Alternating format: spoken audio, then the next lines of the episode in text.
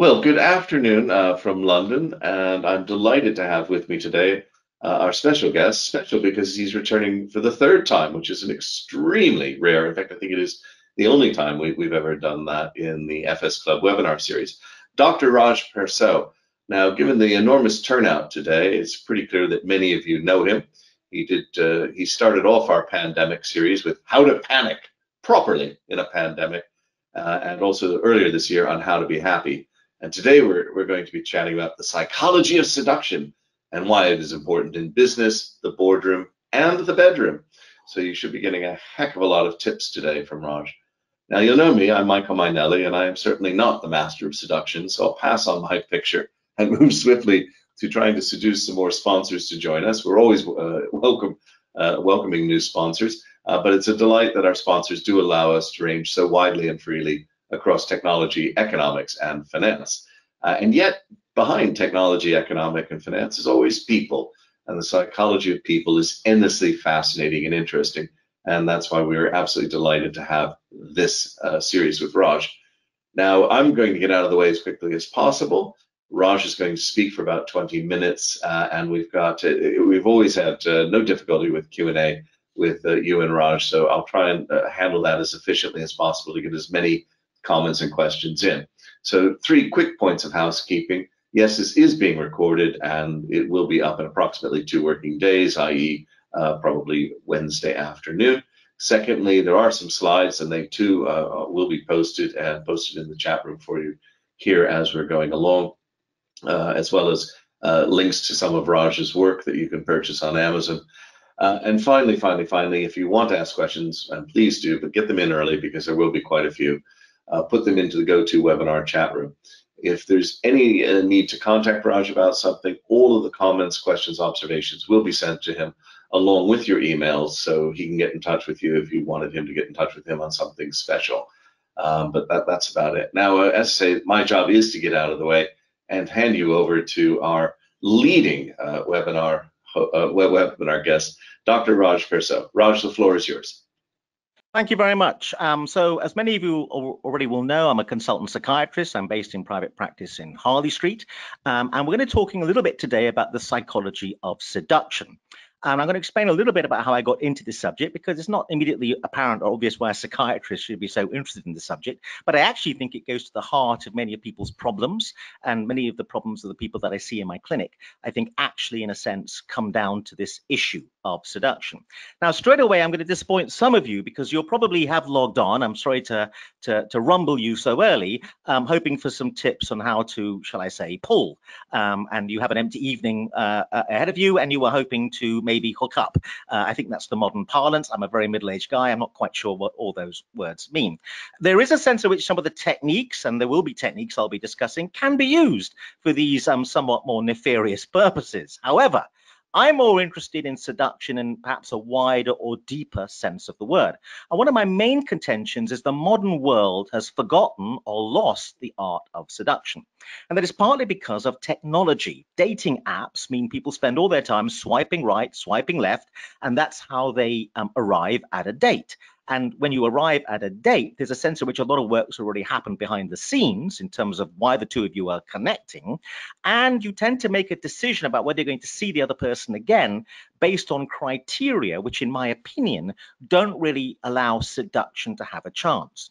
So um, even if you ask people what the word seduction means, I think it's very interesting. People don't really understand uh, what that word means. So um, seduction isn't what many people think it means, which is you go to a bar, you see a very attractive person, uh, you both get blind drunk, and at the end of the evening, you fall into each other's arms. And that, to many people, is a seduction. That's not a seduction.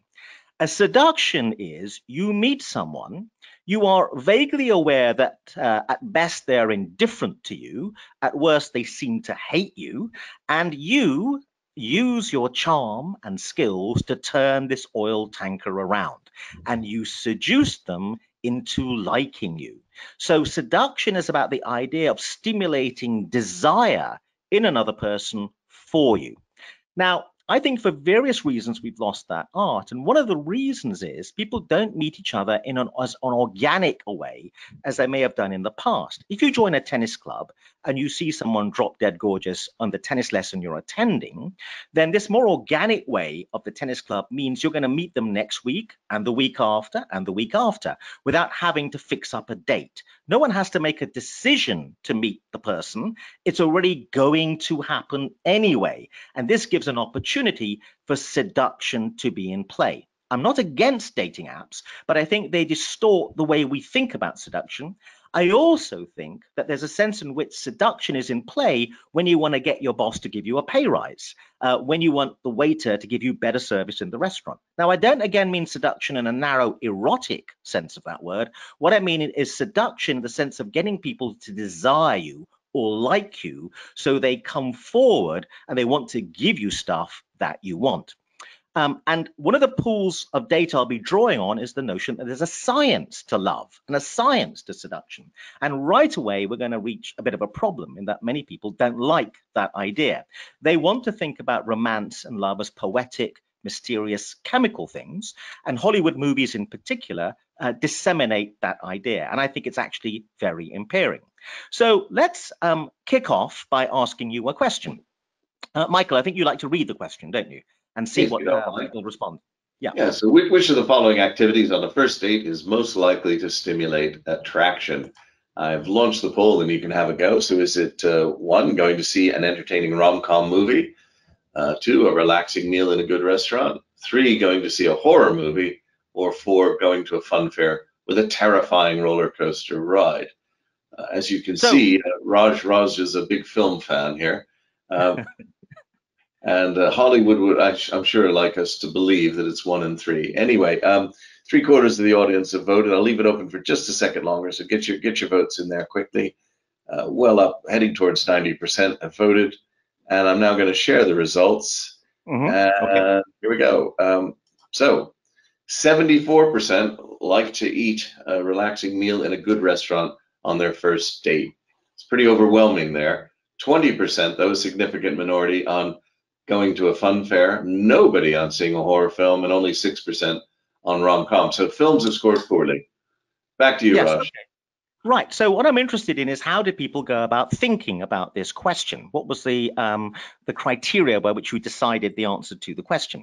And um, people might have been going with their own um, instincts, but there actually is a science to this. People have done research on this question. Um, now, when you chose the restaurant, you're not necessarily making a bad choice in, in choosing the restaurant uh, option. Um, maybe you're sending a signal um, to uh, your date as to uh, what your income is um, by choosing a swanky restaurant, and you're sending signals about your taste. The research evidence is that doing something a bit dangerous and a bit risky is the thing that's most likely to stimulate attraction. And there's a very interesting evolutionary psychology reason uh, behind that. And that is that we are following a program, a desire program. We are biologically programmed to fall in love and to feel desire. And that program really kicks into place in a very strong way when there is danger in our environment, because our genetic program detects the fact we may not be allow- around for very much longer, and it may be wise to start procreating fast and pass on our genes. So at the heart of the science of love idea is a very interesting idea that there are biological programs at play in our brains, which are below conscious awareness. And if you became more aware of those programs, maybe you could use the science of desire and the science of seduction uh, to your own advantage. So the next slide is a book that I've written recently, which has several chapters on how seduction has changed in the era of COVID. But the first book I wrote on this subject was entitled Simply Irresistible, The Psychology of Seduction. And in that book, I made a very bold claim. I said, if you understood the rules of attraction, you could make anyone fall in love with you. This is an extremely bold claim, but based on the scientific research on the subject.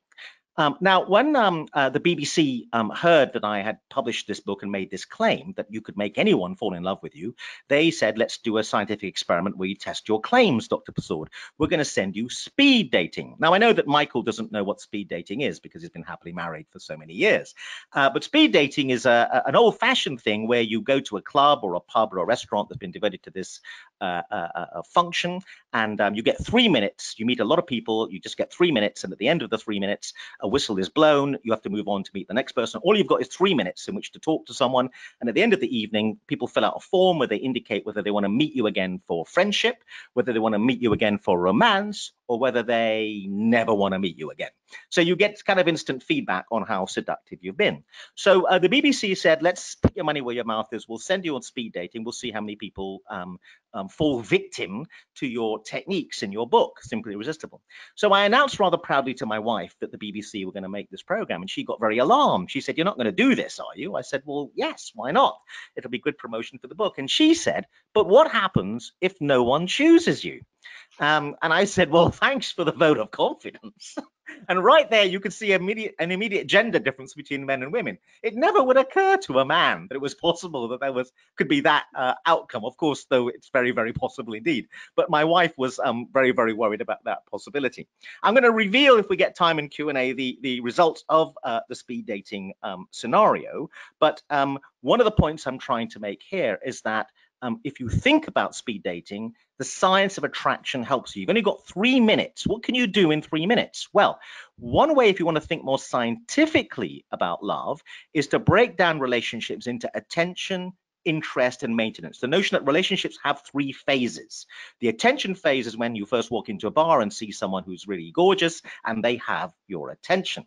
Then the interest phase is you go over to talk to them and uh, are they interesting? Are they worth getting to know? And then finally, there's the maintenance phase, which may last weeks, months, or decades when you maintain a relationship.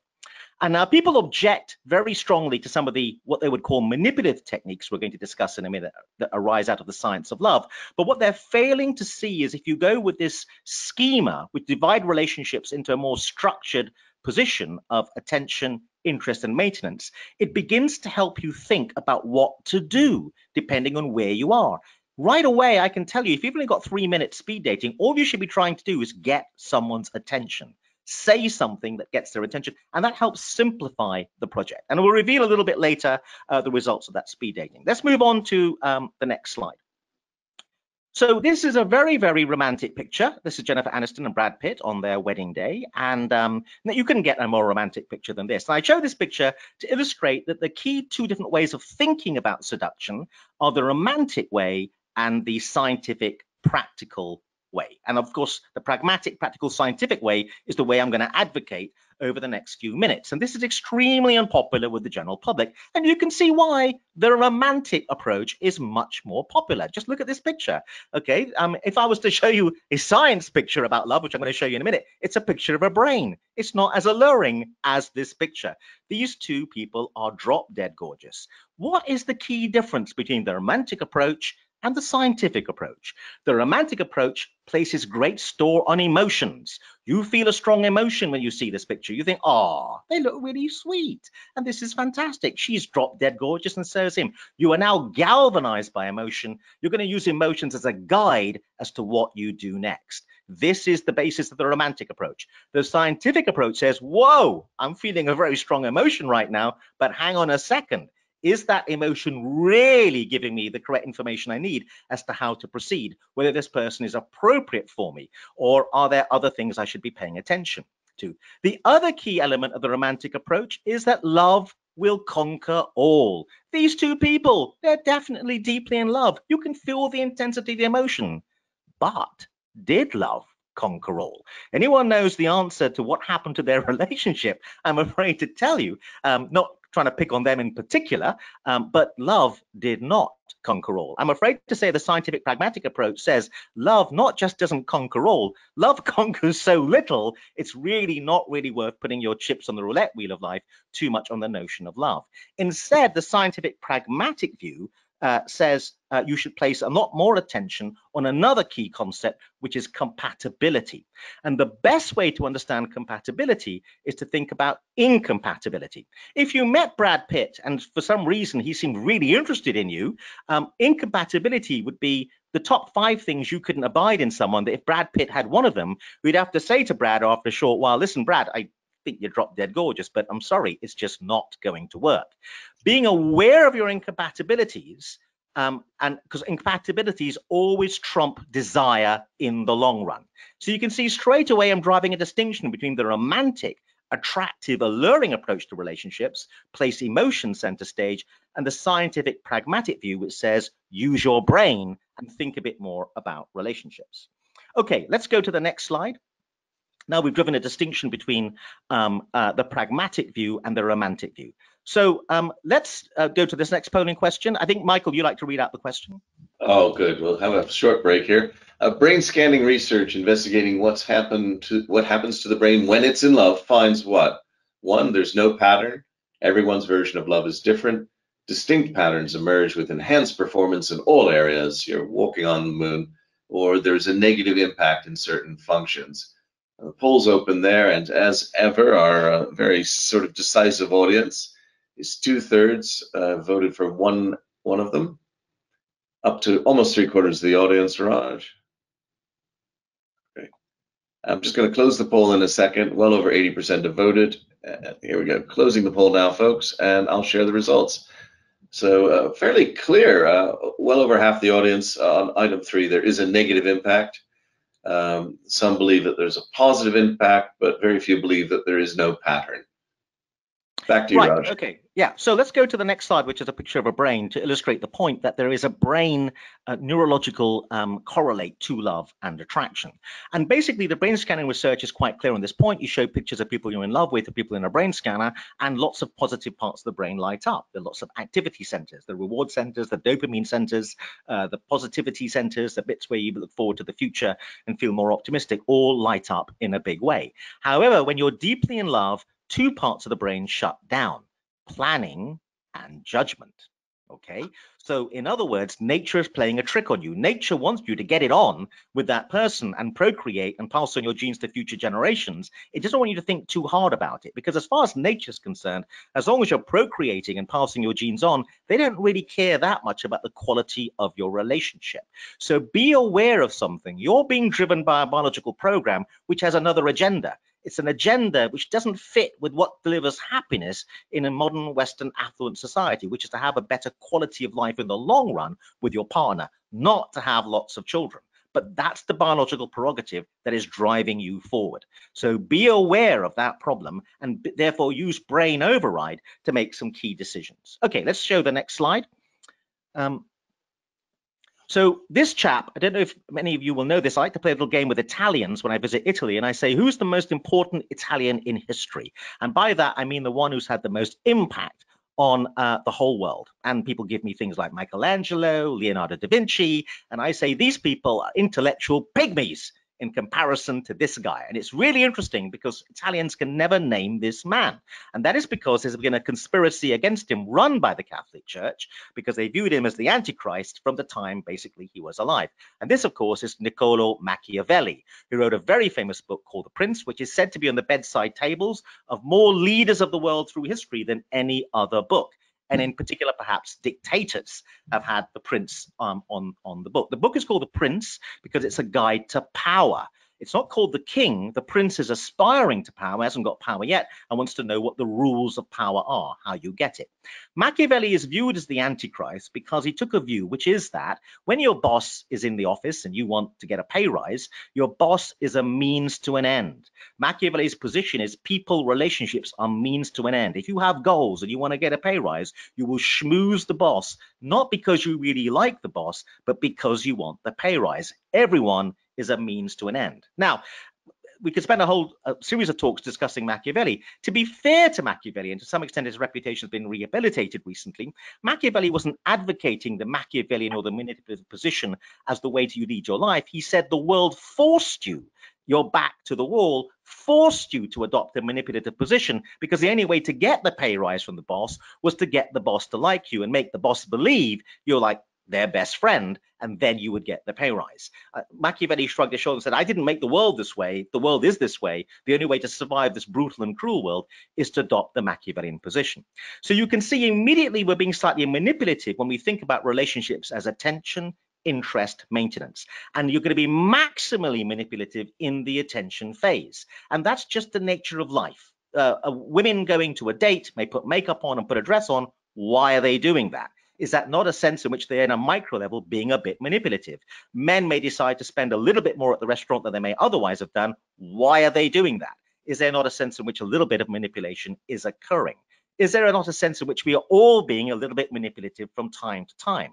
But just do it a bit more effectively and scientifically is what Machiavelli uh, would argue. Okay, let's show the uh, final slide um, which is um, Casanova. Casanova was alive in Venice several centuries ago. Casanova has the reputation for being the most uh, prolific uh, uh, seducer of women. A lot of people think Casanova would walk into a bar and pull just like that in downtown, downtown Venice, but in fact, uh, as was the custom of the day and the courtly custom of the day, Casanova would spend many months uh, seducing someone.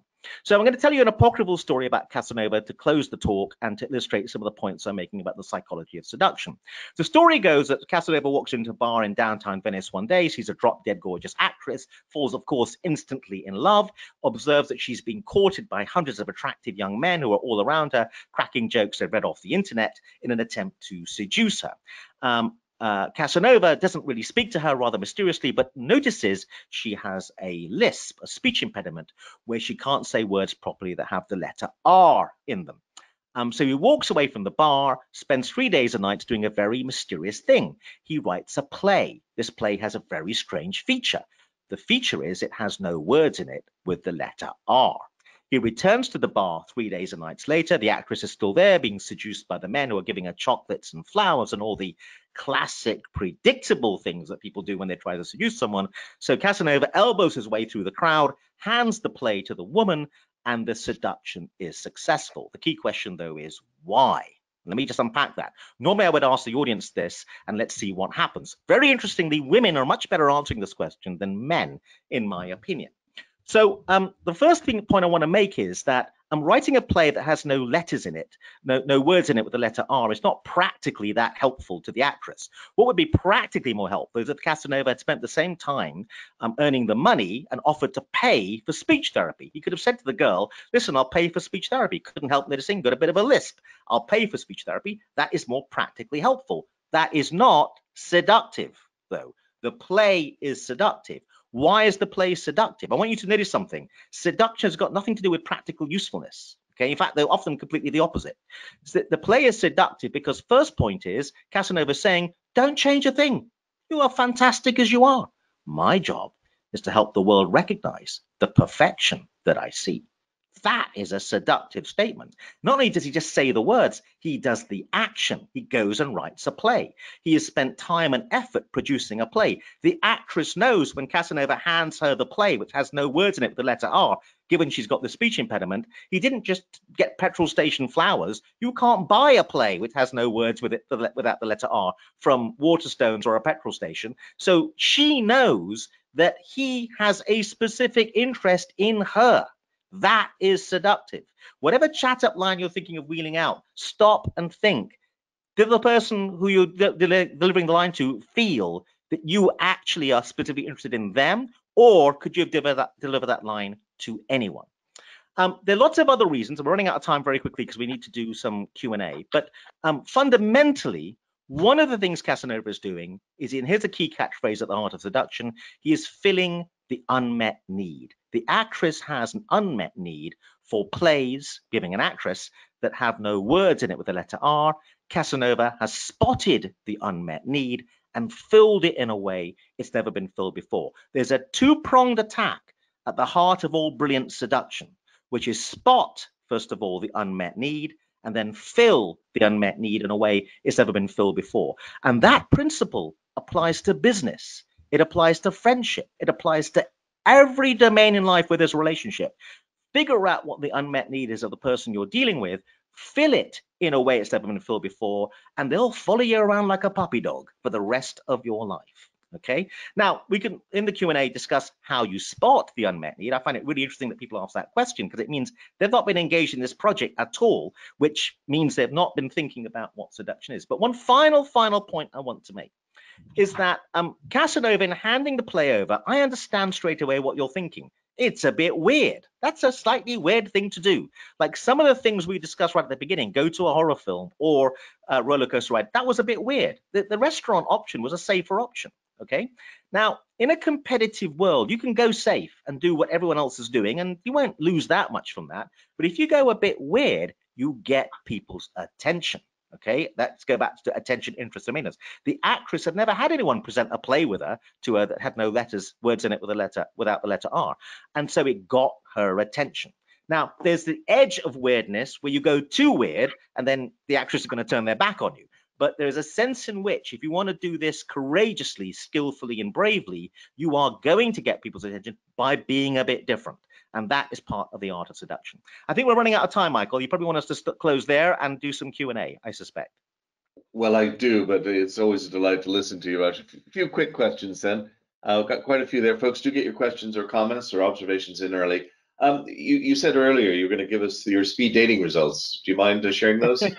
okay, so there's a lot of things I said in the three minutes, believe it or not. But one of the things I figured out to say, and again, very manipulative. I accept that. It's attention, interest, maintenance. I was just going to get their attention. I was to going to be manipulative for the first three minutes. Later on the relationship, um, you have to drop manipulation, and, and that's what people get wrong when they think about the fact I'm advocating a manipulative position. I'm saying manipulation is is very prominent at the beginning of a relationship, but as the relationship progresses, you have to drop the manipulation because it's not going to work in the long run. Now, let's do, we could do a poll question where we ask men, what is the three minutes you got to impress a woman and, and get her interested? What are the domains you're going to use? Well, what you do for a living right is it's kind of important believe it or not in the if you've only got three minutes. Um, so what men do for a living is very important to women when they're trying to establish what that is in three minutes. So what's the most seductive thing a man can say who is taking part in a bbc experiment and who's very worried he's going to get no, no, no one interested and he's willing to play fast and loose with the truth okay? Because all's fair in love and war.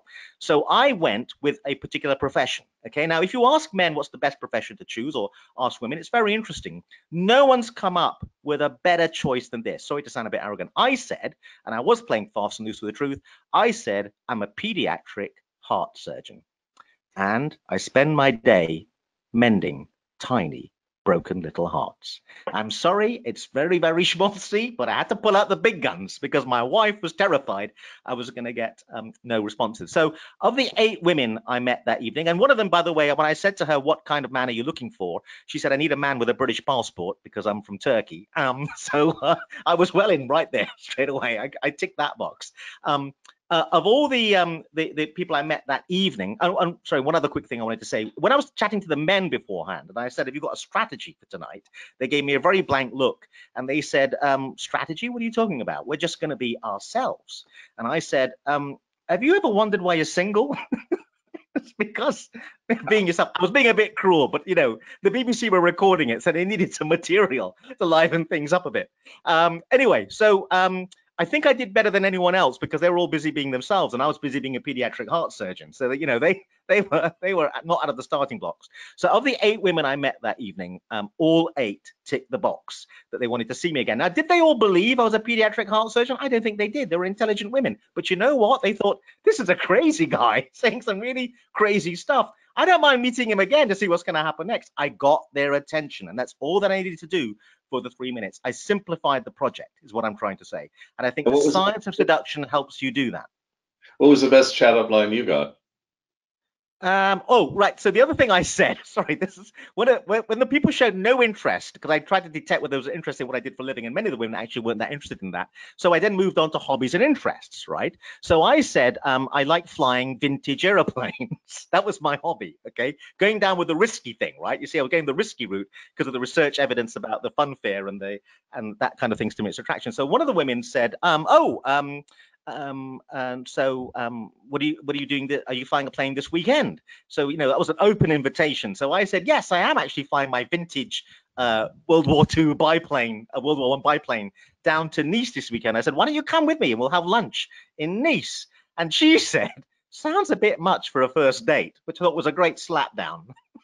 okay.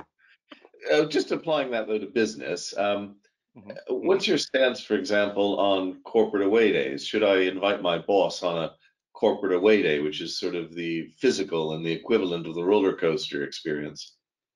Well, again, you see, I think what's really interesting is the idea that seduction happens. You, you pick a mood restaurant with, with candlelight dinner and uh, mood music, that seductions are going to occur there. You see, I think all of us at some level have opportunities to be really seductive in everyday life and we don't take that opportunity we, are waiting for a particular moment And people are going on a date and they think, I'll, I'll turn on the charm during the date. And by that time, it's way too late. You've had a chance to be charming um, during the micro conversations you've had with the person leading up to the date. So I think you should be very wary of the notion that seduction has to occur in places where seduction is expected to occur. And I actually think that puts a lot of pressure on it is the wrong environment. I think the best kind of seduction is unexpected seduction. I think every single interaction you have with anyone is an opportunity to be seductive because most of the time people indicate a lack of interest in us and a lack of care. And so it's like bond or obvious if all of a sudden you're getting unexpected sense of care and interest, even just listening carefully to what people have to say, responding to what they have to say. And by the way, in the mental vaccine book, there is some interesting research looking at very basic questions in a conversation, how you signal interest in another person in terms of what they said. What what they say, you should ask a question back about what they said. Signals dramatic interest. And how how many times do we experience that? We tell people what our weekend was like, and there's absolutely no interest in what we were doing for the weekend, and that's just not seductive. Seduction occurs at a micro level. It's not chocolates and and flowers. Um, it's it's at a micro level. Um, it, it's the throwaway lines where seduction occurs, in my opinion. Now, I, I got to give credit. Eric Brutian's dialing in from Toronto, um, but he actually typed this question in several minutes ago, just as you opened on Casanova. He says uh, Casanova described his approach in steps. One, identify a problem. Two, solve the problem for the woman. Three, use a woman's sense of gratitude to seduce her. Four, pretend he was not worth her and leave her gracefully. Do you think there are patterns of seduction that work with people uniformly? Yes, um, it's a it's a brilliant question. So I'm going to give you a very um, very manipulative experiment that was done that illustrates this point. So in the experiment, students who are confederates of the experimenter, because the students take part in experiments, particularly in psychology departments in, in universities in the US, to get what's called course credit. So they often are, you know, willing victims of the experimenter. So in this experiment, the students are asked to go out on a date in a restaurant and invite a, another unsuspecting student who doesn't realize they're taking part in an experiment on the date. The instruction in condition one of the experiment for the confederate experimenter is throughout the date to disagree with everything the other person says. Uh, did you vote for Hillary? No, I voted for Trump. You disagree. Did you like the fish? No, I didn't like the fish. You disagree with everything they said. Uh, did you like Jaws, the film? No, I hated it. You disagree. And then at the end of the film, it's at the end of the um, the evening, it is revealed that the other student's been taking part in a psychology experiment, and a, a rating is, for, is secured for how attractive the person who's doing the disagreeing was found to be. In condition two of the experiment, the students, are sent, the students are sent out and asked to agree with everything the other person said. Okay, uh, did you vote for Trump? Yes, I did. Did you vote for Trump? Yes, I did. Okay, we both agree on on this, and um, you agree with everything. And at the end of the date, a, a, a rating is secured for how attractive you were found. It comes as no surprise that agreeing with everything the other person says, you're found more attractive than if you spent the whole evening just disagreeing.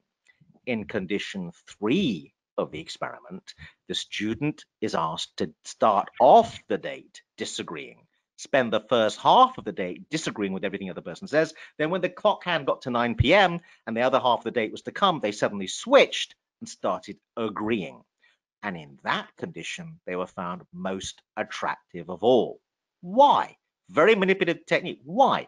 There are various theories to save time. One theory is the other person, the poor unsuspecting victim who didn't know they're taking part in a manipulative psychology experiment, what was their experience of the date? The experience of the date was the first half of the date was a bit of a nightmare. The other person just disagreed with everything I said. Then magically enough, all of a sudden, they seemed to warm up to me.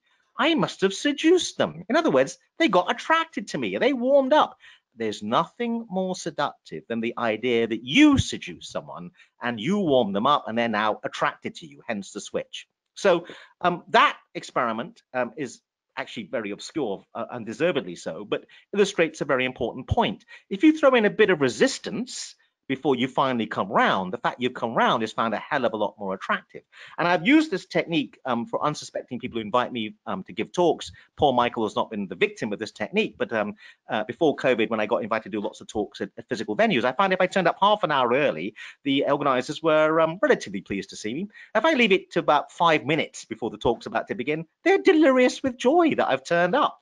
And so they're much more pleased to see me. And the audience is also a lot more pleased because they were worried I wasn't going to come. So I, am exaggerating the point slightly, but the point I'm trying to make is that, um, again, I want to emphasize these manipulative techniques which have been shown in psychology experiments to maximize attraction.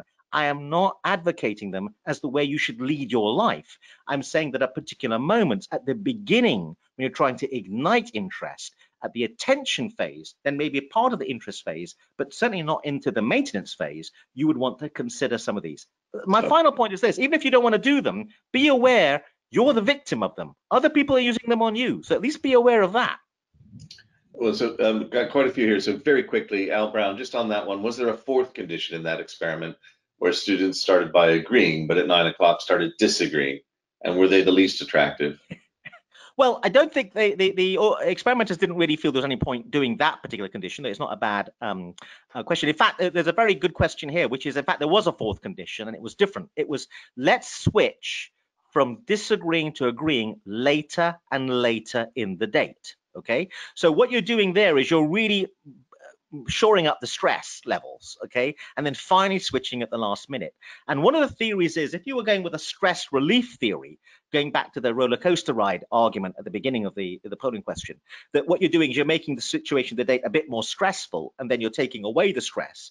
That amount increasing the stress by disagreeing for longer before you switch into agreeing would would would weight the the the the theory as to what's going on on the stress reduction theory of romance make mm. them stressed then take away the stress, and that's how you engineer uh, romance. As opposed to the warm up theory, which is, oh, the person warmed up to me. The, the, the warm up theory um, wouldn't um, be explained by if you switched later and later, there was more attraction.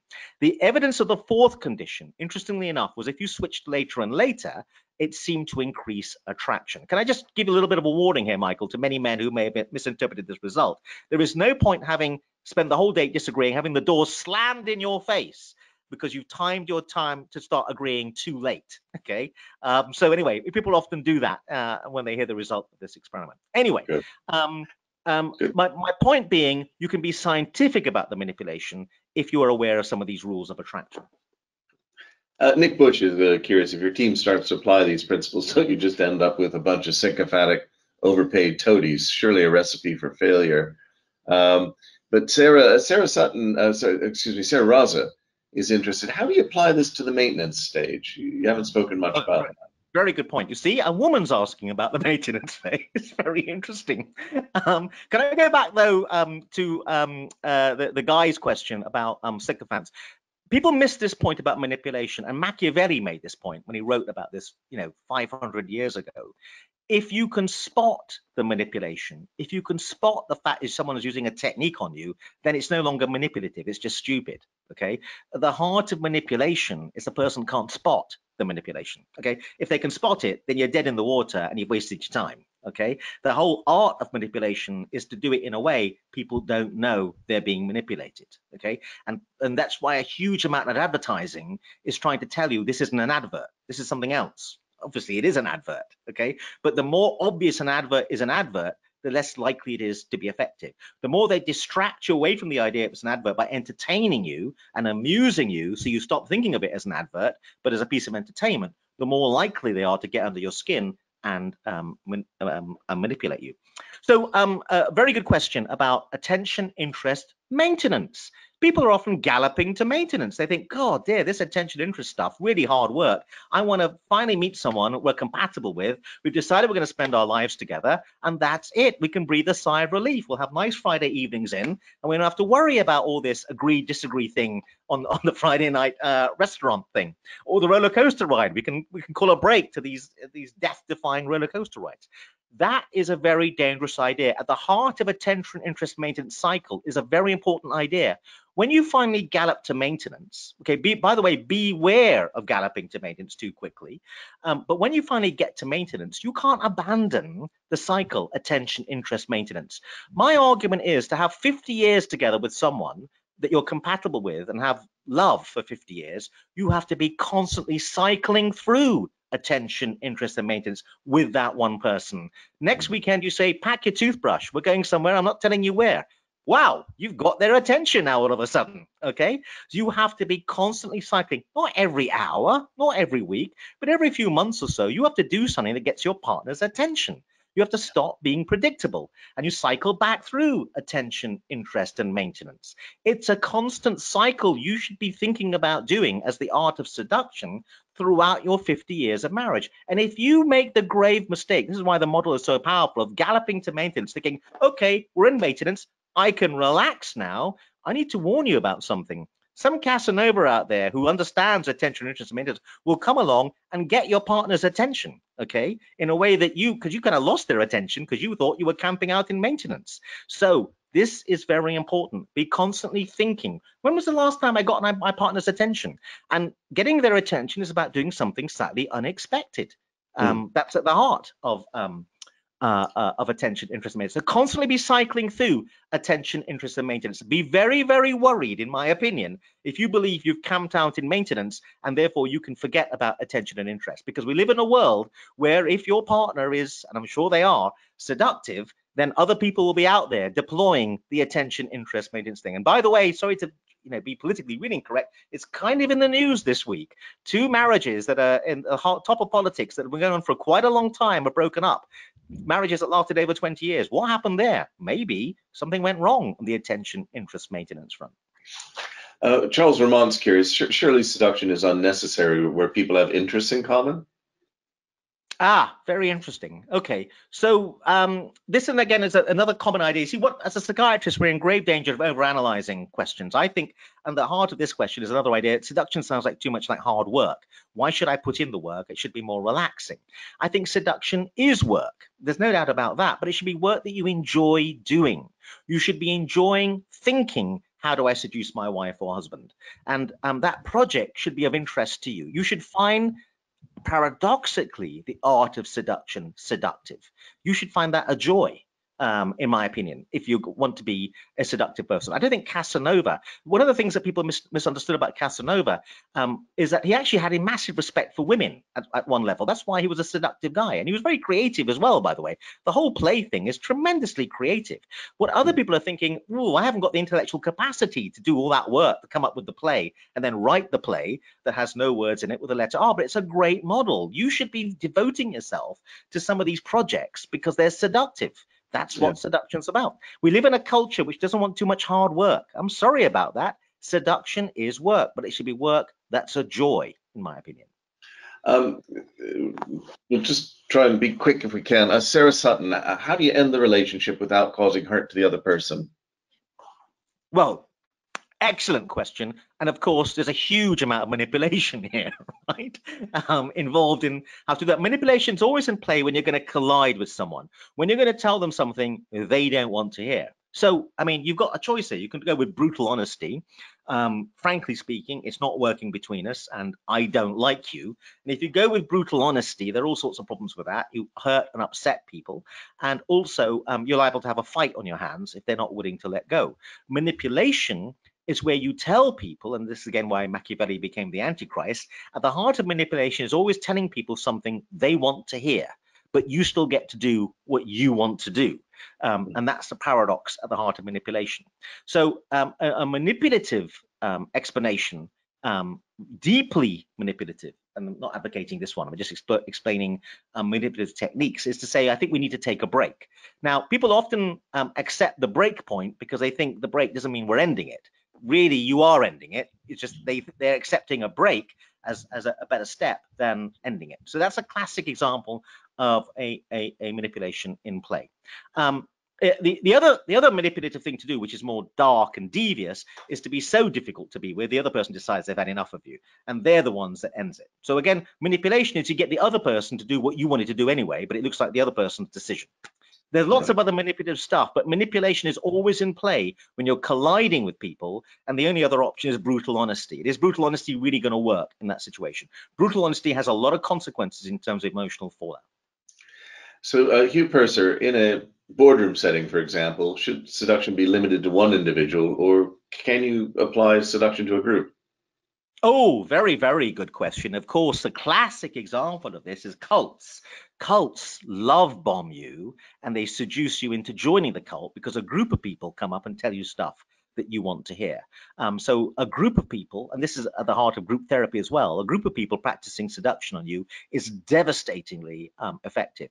And I think it's fascinating how boardrooms, I mean, I do a, some consultancy work with companies, how boardrooms don't, don't coordinate this, because at the heart of a lot of negotiation is a seduction. Um, and a, a, heart, a lot of mergers and acquisitions and so on are seductions are in play. And I find it amazing how people don't coordinate uh, the seduction.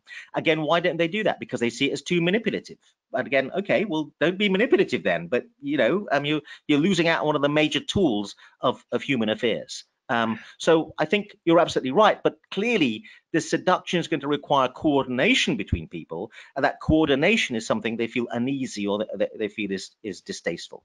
Um, uh, one final point I want to make about the whole manipulation thing about people's unease with manipulation, manipulation is happening all the time around us. Um, unless you go with brutal honesty and explain to someone what a nightmare weekend you had with your children and regale them with what a terrible time it was when you meet them at Monday, Monday, your boss at Monday morning at nine o'clock, you are being manipulative. You're being manipulative by editing out all the stuff you really are thinking but don't say. All I'm advocating is not that you're being manipulative, you're just more manipulative in an effective manner. Uh, is the point I'm trying to make. Angel Gaviera, any quick tips on discovering the wholly unmet need uh, as Casanova did? Yes, this is an excellent question, and I think it's very interesting that people are brave enough to ask that question. I think there's a certain bravery in saying I haven't really quite figured that, that out. But I think through natural conversation, you see, all your conversation of any description in terms of small talk should be a fishing expedition, in my opinion, to find out the other person's unmet need. That is, if you're wanting to engage with that person at a deep level. So you see, deep down, I think that's really romantic. Okay, but yet at the some some level, you could say that you're engaged in a roman, uh, in a manipulative enterprise by doing that. So I want you to see that the whole manipulation thing's got a really bad name over the years, thanks to Catholic Church's attitude to Machiavelli. Um, but at some level, manipulation doesn't mean you're, you're going to treat people horribly. It might actually mean you might treat them better. So the project of trying to find out people's unmet needs is asking lots of questions about themselves and seeing what the gaps might be that they're not telling you because it's difficult for people to be direct about the unmet, unmet needs, about the bits that aren't quite working in their lives. And that's the bit where you have to step in and say and ask questions about, so what would you have preferred to have happened? Okay, what was it that upset you most about that thing that happened, mm. etc., etc. You are going to have to ask questions, but questions directed towards trying to figure out the unmet need is a great way of signaling deep interest in, in another person. Well, I'd, I'd recommend that Angel watch many rom-coms because that's almost always the plot twist. You know, he takes her horse racing or whatever, and that's the one thing she didn't get. But uh, two very quick ones, I'm afraid. Simon Greenley, uh, what about the the concept of playing hard to get? D does it work? How's that best used? Um, that's that's a really interesting one. So um, let's take another really brutal example, and uh, they're all politically incorrect, and I can't shy away from that these examples, so I apologize in advance.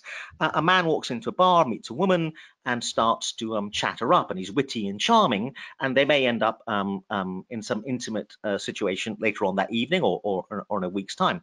If the man walks into the bar and walks up to the girl and immediately says, "I think you're drop dead gorgeous. I want to sleep with you," okay, there's a sense in which he's just been boldly obvious about what the project is. Um, and in the in condition one of the experiment, where he came up into the bar and just was charming, the girl, uh, um, and obviously you can reverse genders here. I don't don't mean to be sexist. Knows full well what's going on. Why is it being explicit and bold with the statement up front is a hell of a lot less seductive because uh, it is by and large okay um, yet um, by by um, coming at it by being charming and interesting and witty and so on, the, the, other person knows full well what's going on. But there is a sense in which uh, the condition whereby you're not explicit directly about your needs is a, a hell of a lot more seductive because it's not about you and what you want, it's about the other person and what they want. Okay. Mm. That's what seduction is. Seduction is I'm going to pay you the compliment of thinking you're so fantastic. I'm here to deliver what it is that's been missing from the world so far in your life. Okay. And in that interaction, by me giving you what it is you've been looking for but haven't got from the world, you will then return the favor to me. So the starting point is what can I give you? Okay. And again, I think that's a kind of noble thing um, as opposed to a terrible thing. And a final quick one from me. Um, humor, does that fall into attention, interest, maintenance? Okay, brilliant, brilliant question. There's all sorts of reasons why when you go into the psychology of humor, psycho humor is very, very important. The research evidence indicates that um, one of the things that's going on is you look at the thing that people value most character-wise and other people they find most attractive. Interestingly enough, it's not what many people think it is, it is intelligence. Intelligence comes top of the list for both genders and what they're looking for, what they find most seductive. The research evidence suggests that a sense of humor is a proxy measure for intelligence. Um, so people think that, you, but very straight away what that means. That means you're not reading off jokes you found on the internet. That doesn't seem very intelligent. Instead, it is making humor out of any situation that's just occurred. It looks like quick thinking, intellectual agility. So um, again, notice again, we're being a bit manipulative here, okay? Uh, you're not just being funny for the sake of being funny. If you understand that being funny is found deeply attractive, but why it's found attractive, you will change the humor. You won't just read jokes from off the internet. You will now understand what kind of humor is, is more likely to work. That's why the science of seduction is so important to be aware of. Raj, as ever, we, we always we always leave you a couple extra minutes. We probably shouldn't, but it's been a delight as ever. Uh, three quick rounds of thanks. Uh, firstly, to our sponsors for allowing us to have Raj back. Uh, secondly, to you, the audience, you've been super, and I'm going to make sure that uh, Raj gets all of your questions, comments, and observations. Um, but Raj, obviously to you, you've obviously gathered our attention three times now. You clearly have our interest, and uh, hopefully we will maintain having you on the programs uh, in, in, the future. Um, as ever, I'm going to use my attention gathering device to give you applause, which is my Korean karmic clapper. And I thank you so much for appearing, and we look forward to having you back again. And folks, uh, I have read uh, the book uh, on COVID, and it is wonderful. It is not what you think it is. It's going to be a book that endures for a while. It's not a transient fad. Raj, thank you so much. Thank you.